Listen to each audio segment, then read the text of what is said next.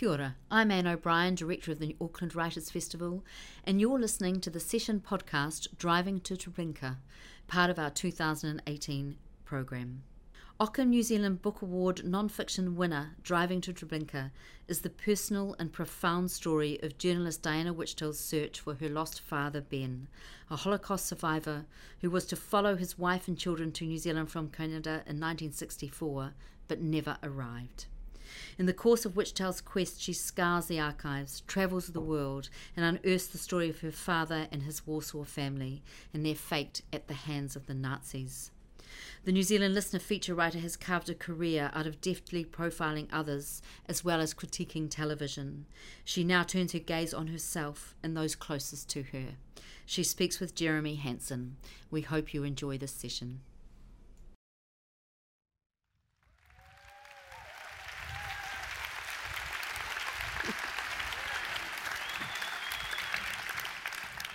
Tēnā koutou katoa, ko Jeremy Hansen, tōku ingoa.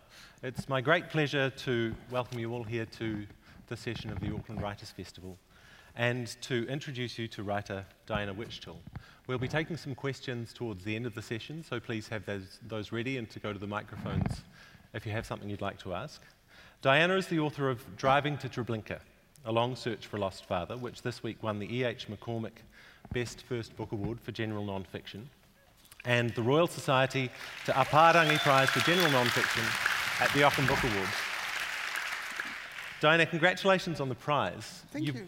You've worked at The Listener for 30 years as a journalist and as a TV columnist. 34. 34 years. in. August. What made you want to take, take the leap into doing this much longer book? Well, um, I think I've been sort of researching it all my life. So it was always at the back of my mind, but I just thought probably it would be just something for the family or, you know, get it all down one day. But then Mary Varnham from Awa Press got in touch and said, I think you've got a strange family history there. Would you like to write about it? And it turned out I did want to write about it, or at least the challenge was laid down, and how could you say no, really? Um, I think I just never assumed anyone would be particularly interested, so it was enough of a push to think would be a good thing to do. You'll probably see as we go on that Diana suffers from chronic modesty. Um, let's recap a little. You last saw your father when you were 13, when you and your mother, brother, and sister left Vancouver for New Zealand. And you expected him to follow later. There was a moment in the book, one night as things are unraveling in Vancouver, your, father, your family's had to move house, your mother is planning her escape, as you write. You're watching TV with your father, and a documentary about the Holocaust comes on, which includes footage of the Warsaw Ghetto. And your father tells you, I was there. In the book, you write, I thought I knew at least something about his life until I sat with him and saw those pictures. Why do you think he told you so little? Well, I mean, I cannot even be sure exactly what he did tell me. I feel like I vividly remember everything, and it was very little. And it would be little things like um, you know, we were, I jumped off the train, I rolled down a hill, and I waited to be shot. I remember him saying that. And he was surprised to find himself, with great justification, surprised to find himself still alive. Took off into the forest. He jumped with another man, I don't know who. Uh, I originally thought it was my uncle Paul, who also escaped, but Paul survived on the run in the Aryan side of Warsaw, which is equally miraculous, with many lucky escapes. And so he, I remember that, and then I remember he would tell us sort of funny stories, like uh, being in the forest and meeting some young German soldiers and thinking that was it. They were unarmed. And the soldier, you know, they pretended they had guns, and he put his hand in his pocket, you know how you do to pretend you've got a gun, um, and uh, frightened them. But they were just young guys, and they actually became friends, and these soldiers brought them food. Uh, and he told us about digging up raw potatoes and eating them with the dirt on, which as a child is, is an extraordinary thing. But also, I remember asking questions that I know now would have been terribly painful for him, like, how could you leave your mother on, on the train? Because I knew his family went on the train and died. Um, and at the time, to me as a child who loved her mother, I couldn't imagine. Why, how could you leave your mum? Um, and I can't, he just, his answer was always, well, they would shoot you. Why didn't you run away? They would shoot you. Um, you had to look for your opportunity, and he found his. squeezed out of a window on the train. And I later learned from another relative who had heard, was there when my father came back from Europe, that he was very thin, obviously. He was a small man, and he was at that time extremely thin, and he was pushed out through the window. Were you aware, as he told you these anecdotes, um, that they were significant and they weren't the experiences of a regular parent? Yes. I think I was always aware we were not in a situation of regular parents from very early. Um, but uh, I think what I didn't realize, uh, what I've realized in, in, later years is that I think our mother shut it down a lot, the conversations. He would say these things, and they are vividly etched in my mind. But I also have this memory of don't upset your father, you know, and change the subject. Uh, and I actually now think he would have liked to have talked more. When I think of how he was when he made those statements, it was almost inviting a question. And I think he would have liked. And I've read since then, like Laurence Rees's book about the Holocaust. He was a BBC journalist who interviewed many, many survivors over the years, and he maintained it's a myth that, that they didn't want to talk. Some didn't want to talk, but the real problem was that no one wanted to listen. Mm. For whatever reason, it was too hard, too, too difficult. You write in the book that after you came to New Zealand, your father and your life in Vancouver wasn't something that was often discussed because, as you write, the shaky equilibrium of our new life required that the door to the old one remain closed. And it occurred to me that that was probably what was happening to your father in Vancouver as well. Had he shut the door on his past to the same degree, do you think? Well, do you mean do you mean in that, that period then? Uh, in both periods. So uh, you were, it was almost like a multi generational thing yes, where you were yes. both terrified of opening that door because of the havoc that might well, result. Well, right, I think. And that's exactly what I think does get passed down the generations is that um, you, you grow up in an atmosphere of not looking back. My mother had her own reasons for not looking back. I think that's why, despite certain inconsistencies in their personalities, why they were together, because they were both kind of had isolated themselves in that way. And yeah, I think a lot of people didn't want to look back at that time. That, you know, and, and also, as you say, when we left, I later learned that he, friends had tried to help him and he shut them all off. Before we left, he refused to let my mother see family friends. She used to have to sneak out. Uh, he was in a process of shutting everyone out. He was getting ill, and we didn't really know that, at least us kids didn't know that. So. What made you want to take the potential risk of writing this book and upsetting that shaky equilibrium as you describe it? I know. What was I thinking? well, I think the thing is to. I, probably it's the fault of journalism because I think the only way I've been able to do journalism and TV reviewing and stuff like that is to be in a state of continual denial that anyone's ever going to read it. Otherwise, you just become paralyzed. You know, you know, I'm not going to call David Seymour that, you know, if I think about it too much. But um, should see my Twitter feed. but um, yeah, so I think it requires a certain state of denial.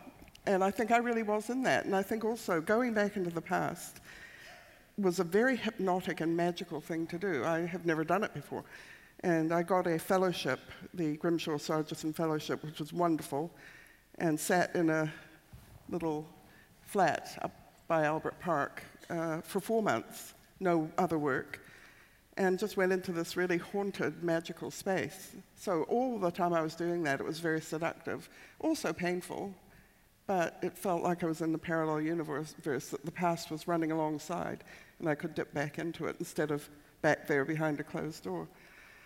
So, um, it was only when I sent the book off the sort of enormity of it settled upon me and is probably still upon me. Could you talk about that a bit more, about that enormity and how it sits with you? Does it feel, does it feel like a good thing or a much more complicated thing than that? Yes, well, um, you'd have to ask my family who are all, you know, enjoy it. But um, it's difficult because I think, mainly because, aside from the fact that it affects other people um, as well, and loyalty to your mother, and my mother's no longer alive, but would she have minded?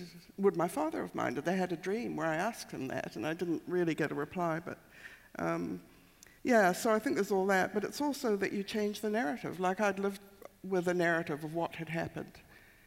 That we came to New Zealand, he was meant to follow, he never did. Things became strange, we got a few odd letters. I knew a little bit, I knew that he had ended up in a mental hospital, but um, I didn't know. My feeling was what I had conveyed to me was that he was beyond, we couldn't write to him, we, there was no reaching him. And so it was all, yes, that's what happened. It couldn't have been helped. And then when you look into it all and you find it could have been helped and you could have written, and how different it could have been, I don't know. But there's guilt, and you have to rearrange your narrative about what happened and who did what, and maybe my mother should have told us more earlier, things like that. So it's a bit of a rearrangement of your narrative of your life, which is quite a, I find, disruptive thing to do. How did that, for example, affect your attitude towards your mother, who obviously was experiencing a terrible situation when your father was mentally ill and broke in Vancouver, um, but also didn't tell you or encourage you, as you say in the book, to communicate with him? Um, did it make things complicated either with her or with the memory of her? Well, not really. I mean, as she grew older, I and I, I, I was about 12 when this started happening, and I can remember she talked to me about how bad things were um, to a certain extent. She had no one else to talk to. And so I could see her suffering, I could see her weeping, and be near to breakdown, really. And then uh, later on in life, when I started to not just accept this narrative and think about it a bit more, she was happy for me to, happy is not the right word, but she would sit down with me and let me ask her whatever questions I want. But of course, I think as everyone who's done this sort of thing, you think you've asked all the questions, but you haven't. You think of ones later, why didn't I ask that? Um, so I pushed her quite hard on it all about what she knew and what she thought was going to happen. And I don't judge her. I think she did all that she could do, really. She was in a desperate situation. Her family in New Zealand, she had a big Catholic family who offered to pay for her to bring us here. Um, but the results were very severe, I think, and perhaps more than she realized, because we never really said goodbye to my father because I thought he was coming. So it was like, we'll see you soon, you know. Um, Do you think your mother thought he was going to come as well? I asked her that, and she said yes, she did. Uh, did she want that? Yes, I asked her that too, because there was a fan, one of my step grandfather who um, I was told rang immigration and said, don't let him in. But a family member who's a lawyer said that wouldn't have made any difference. But I asked Mum, I said, Did you want him to come? And she said, Yes, they rang her. And she did want him to come, she said, even though it frightened her. The thought of it frightened her. And she also um, looked into getting some help from the Canadian Embassy, but there was none on offer. And the sort of sense was that if she left and went back again, that there would be no more rescues, you know.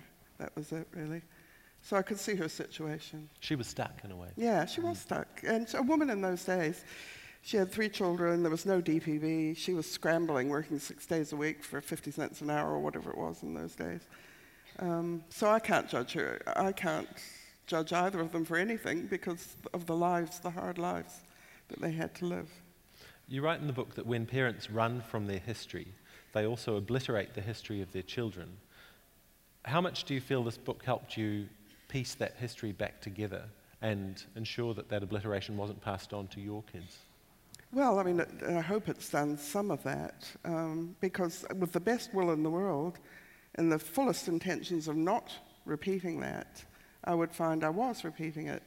You know, the kids would say, Why didn't you ever tell me that? And you know, I, I, think I say in the book, there's a moment where my grandson said, Who's that in the picture?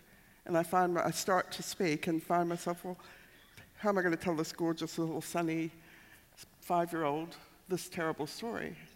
But I think the book and my children, my nieces and nephew, my um, grandchildren have taught me that there's more than one narrative, and there's the other story. As my daughter says, he was a badass.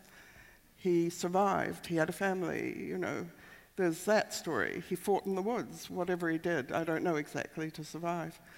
Um, so, yeah, I think the book has taught me there's always another story, and that I was stuck in that narrative of unrelenting misery, uh, which is also true, but it's not the only story. Do you think there's something about journalism that attempts to tidy narratives, and that this book was partly a process of you acknowledging that there were many narratives running in tandem with each other? Yes, absolutely. Yeah, yeah. It's not, um, you know, a lot of people have said, oh, well, some, uh, when I first started writing about this years ago, I wrote a couple of very tentative articles, and one of them was actually about a second generation group, people of my kind who had that background and met to laugh and cry and say, oh, yes, it was just like that at our place too, you know. Um, and uh, when I first did that, I remember some colleagues saying, there you go, you got that off your chest, haven't you? and um, there's no closure with it. So I think there are no neat endings. Uh, and I don't want there to be closure, really. I think I want to stay in that space, what Daniel Mendelsohn called the uh, stream of history that's always running along there because that's where my father is, my family is. That's where I have some contact with them. So why would I want to shut that door again? We also do this in families, though, don't we? we um, I was thinking of wedding speeches and um, also speeches at funerals and things like that. We tidy narratives there so people become almost one note to a certain degree. Mm. And has this changed the way you do journalism and allowed you to kind of embrace more messiness there, or were you already doing that anyway? Yeah, I don't know. I'll have to actually think about that and wait and see. Uh, I think um, I've always thought things are very complicated, and people are, that's why, you know what it's like interviewing people. The wonderful thing about it is how complicated they are. It's never a tidy story, is it? And a journalist is always looking for the little bits of slippage, the little bits that don't fit. Um, so I think I've always been doing that. And I actually think that goes back to a lot of the way I approach journalism goes back to coming from a weird family. Um, we had three different accents in the house. Um, so early on, you were aware of language, and it's, we found it funny, you know. My father would speak slightly, you know, what's going on in that house? And we'd say, which house, Dad? You know, we'd tease him, and he couldn't say th. Um, uh, he couldn't, yeah, so there were certain things he couldn't say. Teeth, he'd say teeth. And so we'd tease him about that. But um, and I also think because we were in a family where nothing added up, uh, we were always kind of mystified. What is this story with dad? Why is he different from all these other fathers?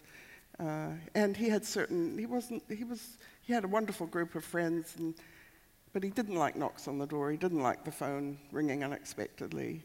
There were just all sorts of things that didn't quite add up.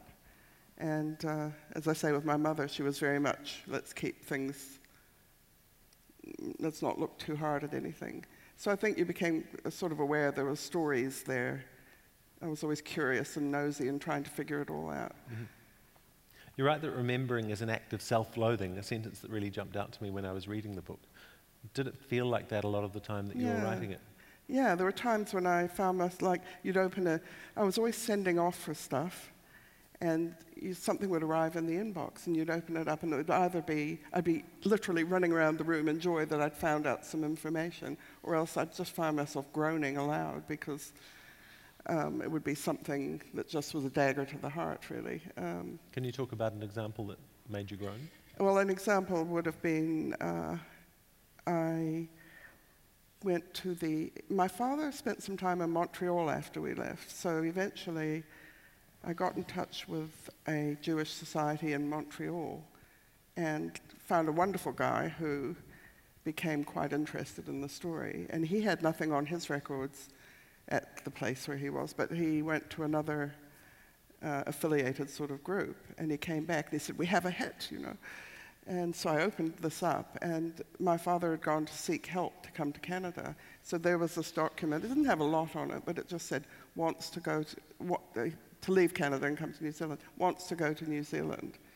And that sentence, because I think part of the narrative I had was maybe the responsibility of the family had been too much for him. Maybe he didn't in the end try to come, but he did. And so that's something that you then have to live with, that he was trying to join us, you know. You were going to read from the book, and I thought now might be a good time to right. read a part. This is from uh, a chapter called the Bar Mitzvah. Excuse any words that are not English and how I pronounce them. Baruch atah Adonai, Eloheinu melech ha'olam. My father is suffering. He's trying to hold on to a candle and keep it together. His hands, his voice, his whole body is shaking. I'm nine and not embarrassed by him, even though there are times when I am. The intense foreignness of the occasion and the astonishing sight of my father in a prayer shawl and skull cap, tallit and kippah, have made him seem less like himself and somehow more. I've never seen him wear a hat, let alone a yarmulke. I've never seen anybody wear one. We've never been to a synagogue before. My cousin Jerry is 13 and now he is a man. This is a very big deal, apparently. I haven't seen Uncle Si and Auntie Molly since they visited briefly when I was five. I'm nine when this takes place, by the way. We, never, we have never met our cousins Jerry and Linda. Vancouver isn't that far away from New Jersey, but in the fraught geography of our family, it has been too far. The trip to New Jersey has been a long time in the planning. My mother has bought a new outfit and had her teeth capped and her hair done. Roz and I have had our hair permed, and we have new party dresses. My sister's is satiny and eggshell blue. Mine is white and gauzy with embroidered rosebuds on the bodice. I think we look nice. They live in a mansion, my father declares. Wait till you see them. They have servants. They will spoil you rotten. He is giving us this gift of this brother who is alive, this brother who is a success. With a mix on my part of wild anticipation and inexplicable dread, we fly to New York. It's my first time on a plane. Jeff, who is about to turn two, won't sit still and is into everything. Later, my mother will find airline cutlery is stashed in her bag. She doses him with phenobarbital, and eventually he's rendered unconscious on my seat, so I spend the rest of the flight wandering up to the toilet for want of anything else to do. Auntie Molly is there to meet us at the airport with her chauffeur. By now, such has been my father's build-up, I'm expecting a New York version of the Queen, but Molly in her casual slacks and odd footwear uh, is, you know, just pretty ordinary. She has the distracted air of a woman with the social event of her life to plan. When we get to the house, it is vast with woodland behind. We walk into the atrium, which has a marble floor, the stage, I will discover, for family dramas that outdo even ours. We're given into the care of some sort of handyman who takes us off with my mother for ice cream. The cone has eight scoops of different flavors. Everything here comes in many flavors. It soon becomes clear we won't do. My mother's sent to have her hair re-dyed in brown and blonde stripes, and Molly gives her one of her dresses to wear. Roz and I must have new dresses too. We're taken to a fancy shop where a woman looks at my spherical body and thinks what it needs is a stiffly crinolined cloud of chiffon with spaghetti straps. With my gappy front, front teeth and puppy fat, I look like a chubby chip, chipmunk in a tutu. Roz, my sister, looks grown up and pretty. When we go to the temple, I'm transfixed by the names inscribed on the wall of my dead grandmother and grandfather, Jacob and Rosalia, and their children, Dad and Si's brothers and sisters, Morris, Heniak, Shimon, Tola, and Fela. Dad has told me these names, but I've never seen them written down before. The bar mitzvah is followed by a ball in one of the fanciest places in New York, the Pierre Hotel, across from Central Park. The hotel, modeled on a French chateau, has the model, motto, From this place, hope beams. We're driven there in a black limousine. Outside, the city sparkles and hums. For some reason, the ballroom is decorated as a resort with floral beach umbrellas. I spend most of the night alone. Still, I'm allowed to wear lipstick. The older girls jump all over Jerry, perching on his knee and kissing him for the camera. Late in the evening, Paul, my father's uncle, sweeps me up and waltzes me around the floor. I recognize him from the photographs of Dad and him in Sweden after the war. He survived too. His dancing style is so frenetic, the rough edges of my crinoline rub my skin raw where he grasps my waist. I escape as fast as I can and put on more lipstick. The photographs of the night present a united family front. In one, Molly, Si, and my mother sit at a table while Paul and his wife Lillian stand behind. Paul is saying something and Dad is shooting him a skeptical sideways look. In another family shot, Auntie Molly, in her strapless white ball gown, is as radiant as a bride. Later, she'll ask to be buried in this dress. Si, stylish in his greying crew cut, looks away from the camera. My mother and father have their arms around Linda and the taut suggestion of a smile. I look like I'm trying to behind, hide behind Roz. Jerry, the bar mitzvah boy, fixes the camera with a quizzical, challenging gaze. At some point in the evening, he will go AWOL, taking off with friends for cocktails at the Copacabana next door. After the ball, we're supposed to stay on for a few days, but everything implodes. My brother Jeffrey turns two, but there's no party. There's yelling behind the closed door of the library. My father goes home to Vancouver by himself without saying goodbye. We stay on for a day or two, then also leave on the long train journey north. There was an indelible power in the sight of my father looking so alien, so Jewish, so fragile that day at the bar mitzvah. I know now that he was being honored. As Jerry's only surviving uncle on his father's side, he was given an aliyah, an ascending to Israel, or in this case, to the bema, the pulpit, to chant a blessing. He would have been called by his Hebrew name, Benjamin ben Yaakov. Bless Adonai who is blessed. Blessed is Adonai who is blessed now and forever. He was doing a good deed for what was left of his family, fulfilling an obligation. The bar mitzvah marked the peak of Uncle Si's fortunes. Five years after this, he was in financial trouble. Jerry had to use his bar mitzvah cash to finish college. After the bar mitzvah, money still arrived from New Jersey for a time, but Uncle Si and Auntie Molly never visited us in Vancouver again. Thank you, Diana. That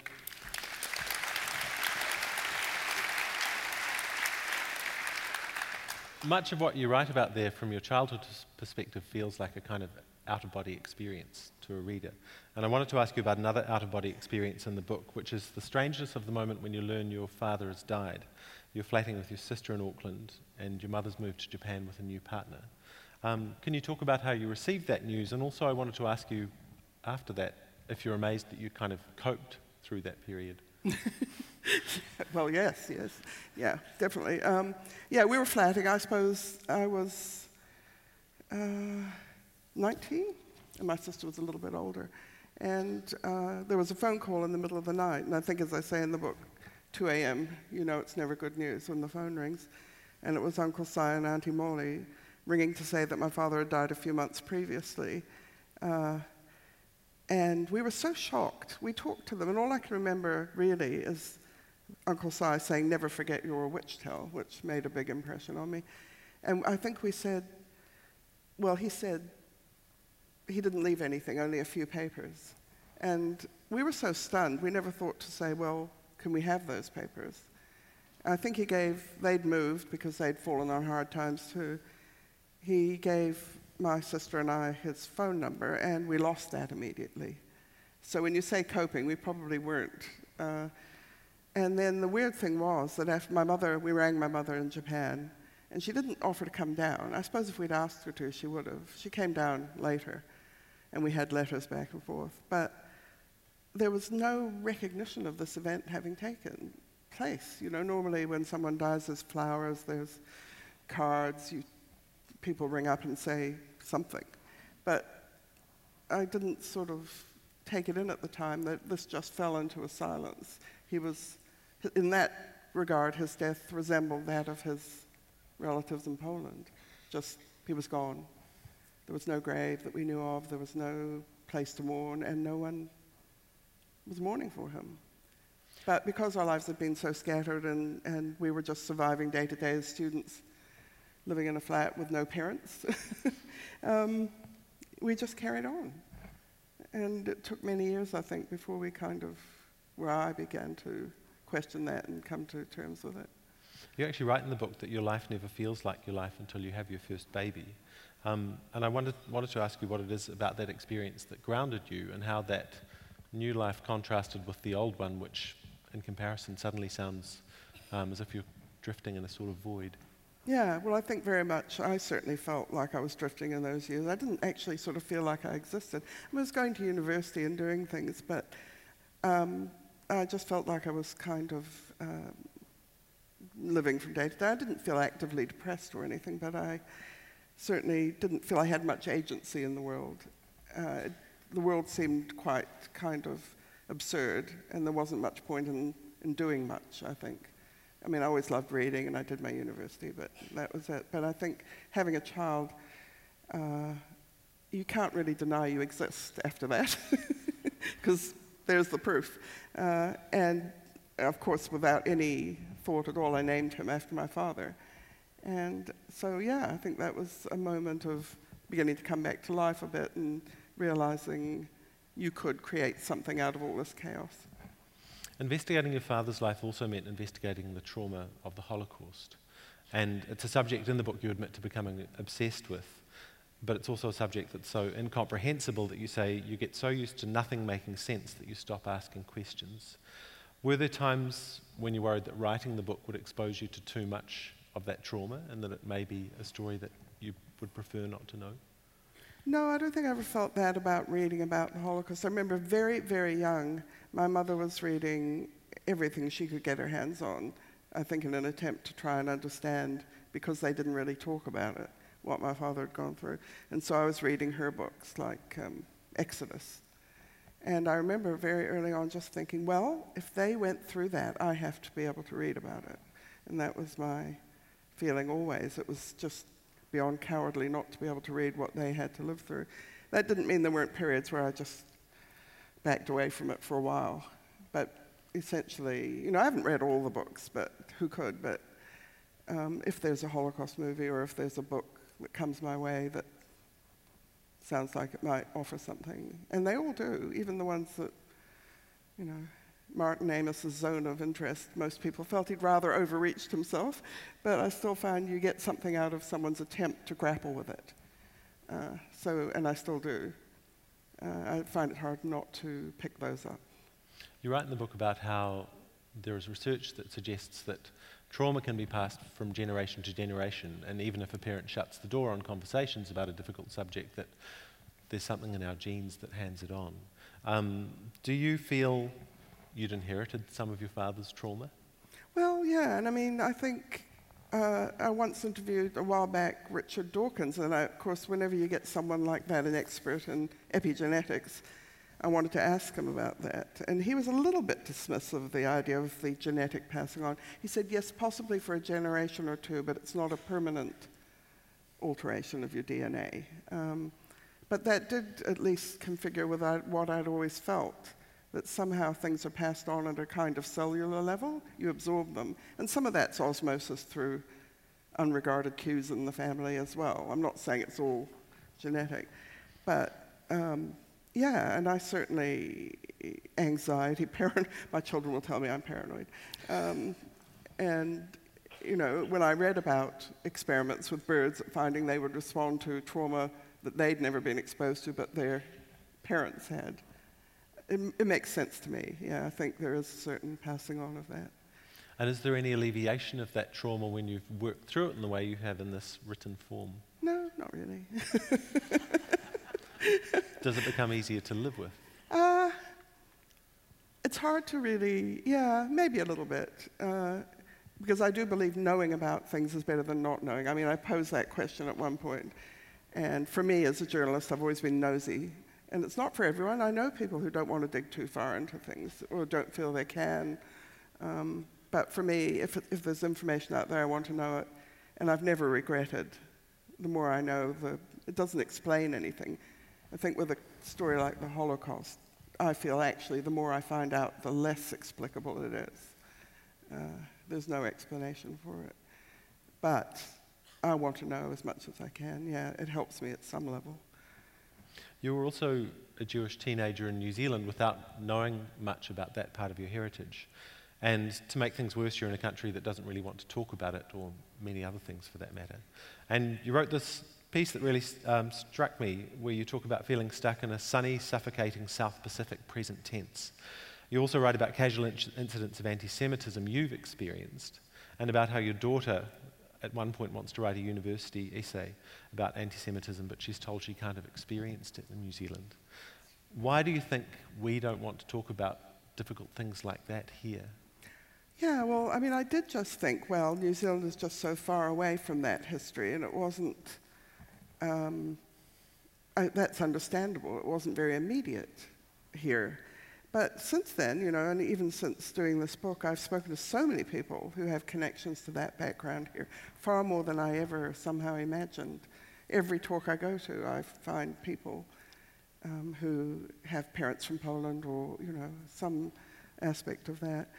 And I think, yeah, as I've gone on, I feel like, I don't know, I'm put it down a bit to being from pioneering roots and, you know, a place where everyone's come from somewhere else.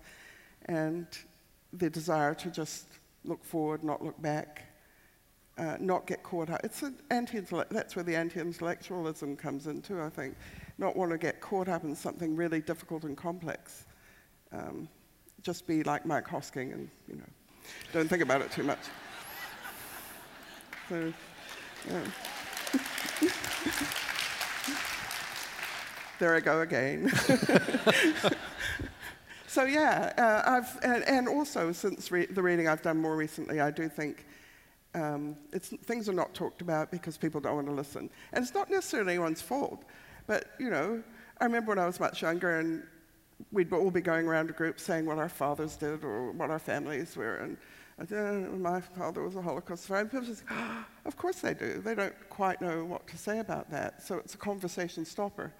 Um, and I think you learn, oh, and I remember once or twice reading Holocaust books at university and rushing up to talk to my lecturer about it. And he was just like, mm, yeah, okay, thanks, bye. You know, he wasn't really into talking about it either. So it was a learned thing that you didn't try and talk about it too much. And is that related to the difficulty you had in talking about your father? Because you talk in the book about the things we tell ourselves to get by, and that you'd also you'd always convinced yourself that you'd done a good job of dodging the subject of your father.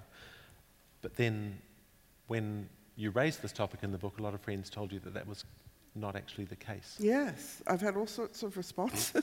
like one said, you know, I always knew never to ask you about your father because, and I said, why? Said, well, because you would get upset. And, and I remember my voice would tend to get shaky when I had to talk about it. Completely involuntary, you know, just find I'd get up, I would get, but I thought I kind of hid that very well, but obviously not. And, you know, someone else wrote to me and said, yes, you know, now that I think of it back in the day, there was something. I mean, you functioned socially, this person said. Good to know. It's a low bar, but well done. it's a fairly low bar. so, yeah, mm, I think all those things contribute. I'm sure my reaction to being asked contributed as much as anything to people not uh, that I was speaking to not continuing, continuing the conversation because I probably looked mad, and I probably was a bit mad on the subject. They probably thought, okay, let's not go there. Despite all this, there's a, um, a really lovely part of the book is how the investigations that you put into it also put you in closer contact with your Jewish, Jewish roots and your own Jewish heritage.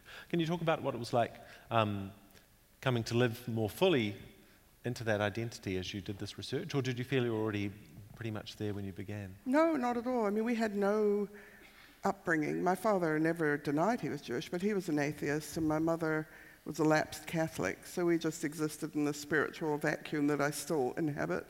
And uh, somebody has also written in with advice on how to save my soul, but that, that you know, you always get that. But, um, yeah, so I think I really was. I, I think I thought I knew a bit about it, but I didn't. And I'm not religious, so I haven't investigated the religious side of it. But it was finding the Auckland second generation group, which I went along as a journalist to. to my sister had found it first, and I went along. I thought, oh, this will make a good story. I had no idea I would need such a group myself, or maybe I was putting out feelers. And I remember I rang them up, and they said um, they were most suspicious of a journalist coming along and said, uh, you know, watch yourself. Uh, watch what you write about us. And so I went along, and they were wonderful. The minute I got in, their sense of humor, the, the general atmosphere of that I remember from around our dinner table, really, um, was there, and I just instantly wanted to be in that group. And I learned instantly some very important things, such as in families like ours, there's often one person who becomes what they call the memorial candle. And I think this is true not just in my kind of family. One the, the, the one person who's doing the genealogy, the one person who's interested in the history, who's asking the questions, and maybe other people in the family not so interested. So I learned about that, and I also learned that you can grow up in the same family and have two very different experiences. It's almost as if you've grown up in two different families, and I've certainly experienced that in my family too. the parents I have are not the parents someone else in my family might have known or experienced. Um, yeah, and so I mean, I'm very connected to the people I've met in those groups. Um, some like me who aren't religious or who have a Jewish father, not mother. And it's led to us, you know, talking and exploring um, and going along to things. Uh, I don't think I'll ever be interested in the religious side. And in the process of doing this, my partner has also discovered uh, his mother had Jewish background that was never re- she converted to Christianity. Well, didn't convert; was brought up a Christian, and uh, he's discovered uh, relatives in Israel. So we've reconnected with some pretty wonderful cousins uh, in Israel on his side. So yeah, I think those connections. You drop a. Somebody said you throw a pebble into history and all sorts of things ripple out. So yeah, there's a whole lot of new connections, and I think the next generation is busy exploring that too for themselves. It's interesting you talk about going to that meeting and feeling immediately at home, as if there's some cultural imprint that's been passed to you without um, any effort of communicating that um, previously. How do you think that happens? Well, I think, you know, again, that thing of coming from Vancouver to here, that door that shut was between two cultures as well because the culture in our home was mainly my father's friends. My mother had a couple of New Zealand friends, but she mainly entertained his friends from Germany. She could never understand how he had German friends. He had friends from everywhere, and um, he was always bringing people home. And so I think there was an atmosphere, and it's got me into trouble in the past because one of the things about it was that you could sit around the table and have an argument and thump the table. It never got personal, and no one ever got offended. And here, if you try and do that, it's like, ooh, you're being a bit aggressive, aren't you? You know, you can't really do that. So there's no sort of European shouting. And, um, uh, and I missed that. I think I didn't realize I missed it, but I did. Uh, because my mother's family, wonderful, big Catholic family, terribly loyal and terrific and hilariously funny, um, but they um, weren't great talkers about stuff. Uh, and my grandmother, for instance, had two daughters die out, out of her eight children, one when she was in her 30s and one in her 50s, and those names were never mentioned again in my grandmother's presence. That's how she dealt with things. And I remember my mother telling us when we first came, don't mention Auntie June, who was a nun who died in her 30s. And we, okay, that's how you do it here. So very different. Did you, in the course of writing the book and since, speculate on the cause of your father's poor mental health? Do you think it was the trauma that he suffered um, as a teenager in the forest in Poland, or was there a family propensity towards that? Do you have any ideas? Was he was in his 20s, actually. In his 20s? Yeah, and I think that is significant. Um, uh, you can't generalize at all, but I think being slightly older was harder. Like some of the most resilient people were like younger and could kind of remake their lives more easily, perhaps. But um, yeah, um, Sorry, what was the question? oh, do you think do you think it was that that caused his mental illness? Oh yeah, yeah. No, was that was interesting too because I don't know. Uh, you can never separate. I could never separate. I didn't know him beforehand. He'd had all that trauma. He was very jolly when we were young and sang and played musical instruments. That kind of abated as he got older and things got hard. And for me, it was the he'd survived everything once. He'd rebuilt his life. And then when things started to go wrong yet, again, and I think this is not uncommon with some people who've gone through that kind of trauma, he didn't have the resilience to do it all again. And so I'm sure that was a big part of it. Um, there might be, there were physical ailments. He had Parkinson's disease and he had possibly um, arteriosclerosis and things like that, you know, hardening of the arteries of the brain. So um, there were things like that that could have affected it. But one thing that gave me a clue was when I talked to my cousin Joe, who was 17 when the survivors came back from Europe. And his mother, Sabina, was my father's aunt who'd left Poland in the 20s and lost all her siblings except for Uncle Paul. Uh, there were 10 of them, and she lost everyone but Uncle Paul. And uh, she told Joe, Erist ein krank man, he is a sick man, when he came back. So that told me that she knew something of him as a young, as a boy and a young man. And she saw something very different when he arrived back after the war. It seems incredibly unfair, doesn't it, that he survived what he survived and then couldn't manage his way through something that I guess nowadays we would see as much more manageable. Absolutely. He wouldn't go to the doctor. I mean, this was, this is where I don't judge my mother because um, the doctor was, who was a family friend, was ringing up saying, "You've got to get Ben to go to bring, bring him into the office," and she couldn't get him to go, and he wouldn't ask friends for help or anything like that and wouldn't let her seek any help. So, yeah, she was really, really cornered in that regard. Uh, and there was no help. I mean, those, as far as I know, there was no therapy, there was no offers of counseling for people who'd gone through trauma. You were just meant to get on with it. Uh, and it was an embarrassing subject at that time. I mean, up until the Eichmann trial in 61, the word, word Holocaust wasn't even really used. There was just the war and uh, there was ignorance about what had actually happened to those people. Um, whereas these days, you know, hopefully they would have got some therapy, some offers of help. Whether he would have taken it again, I don't know.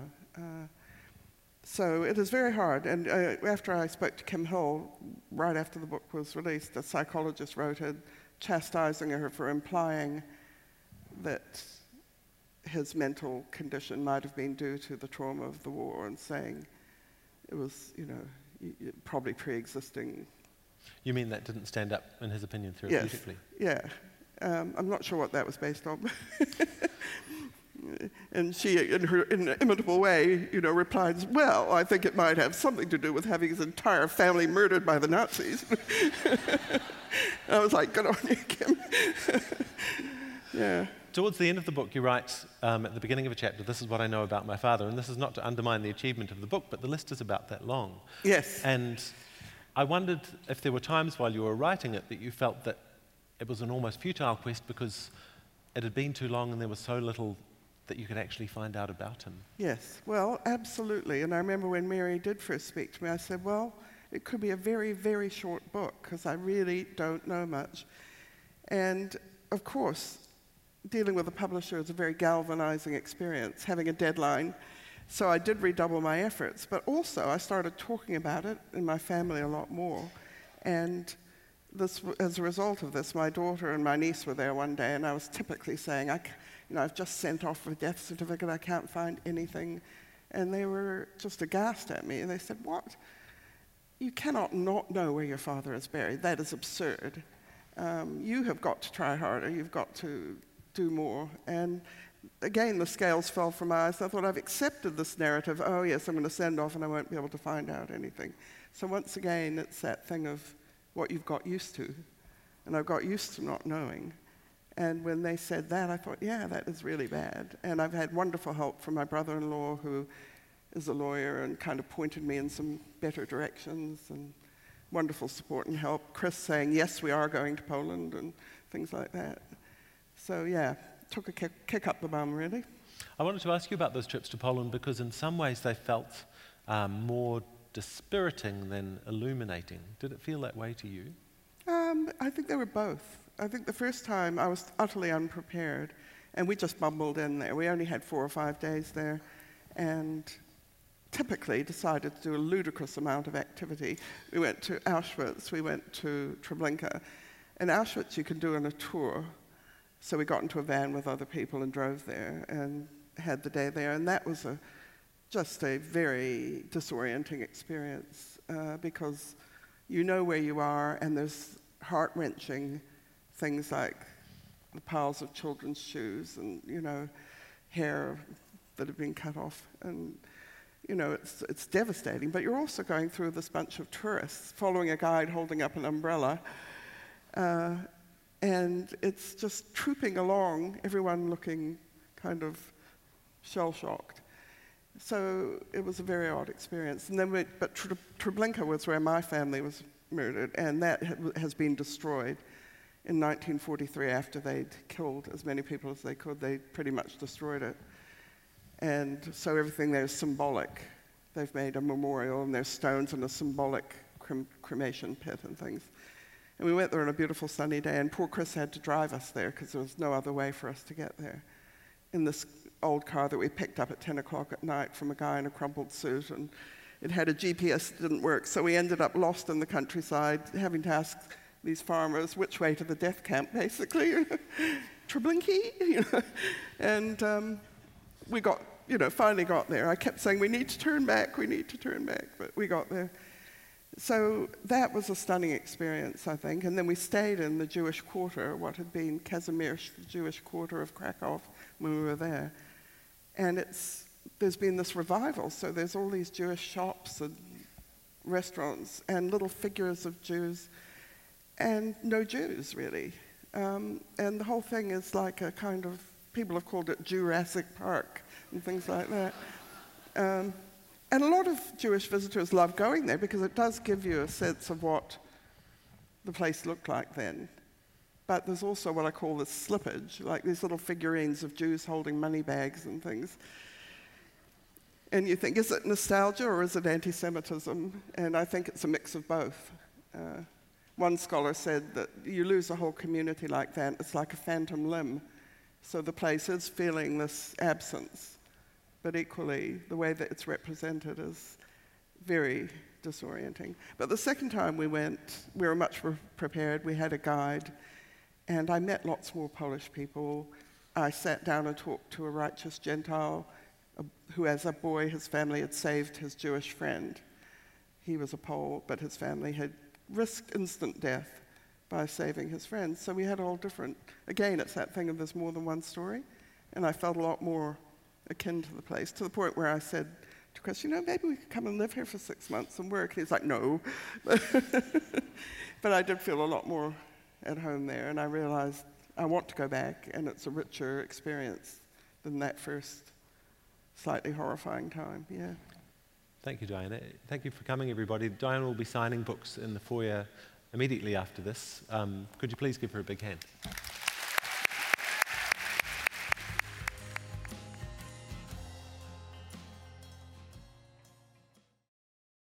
You've been listening to a podcast from the 2018 Auckland Writers Festival.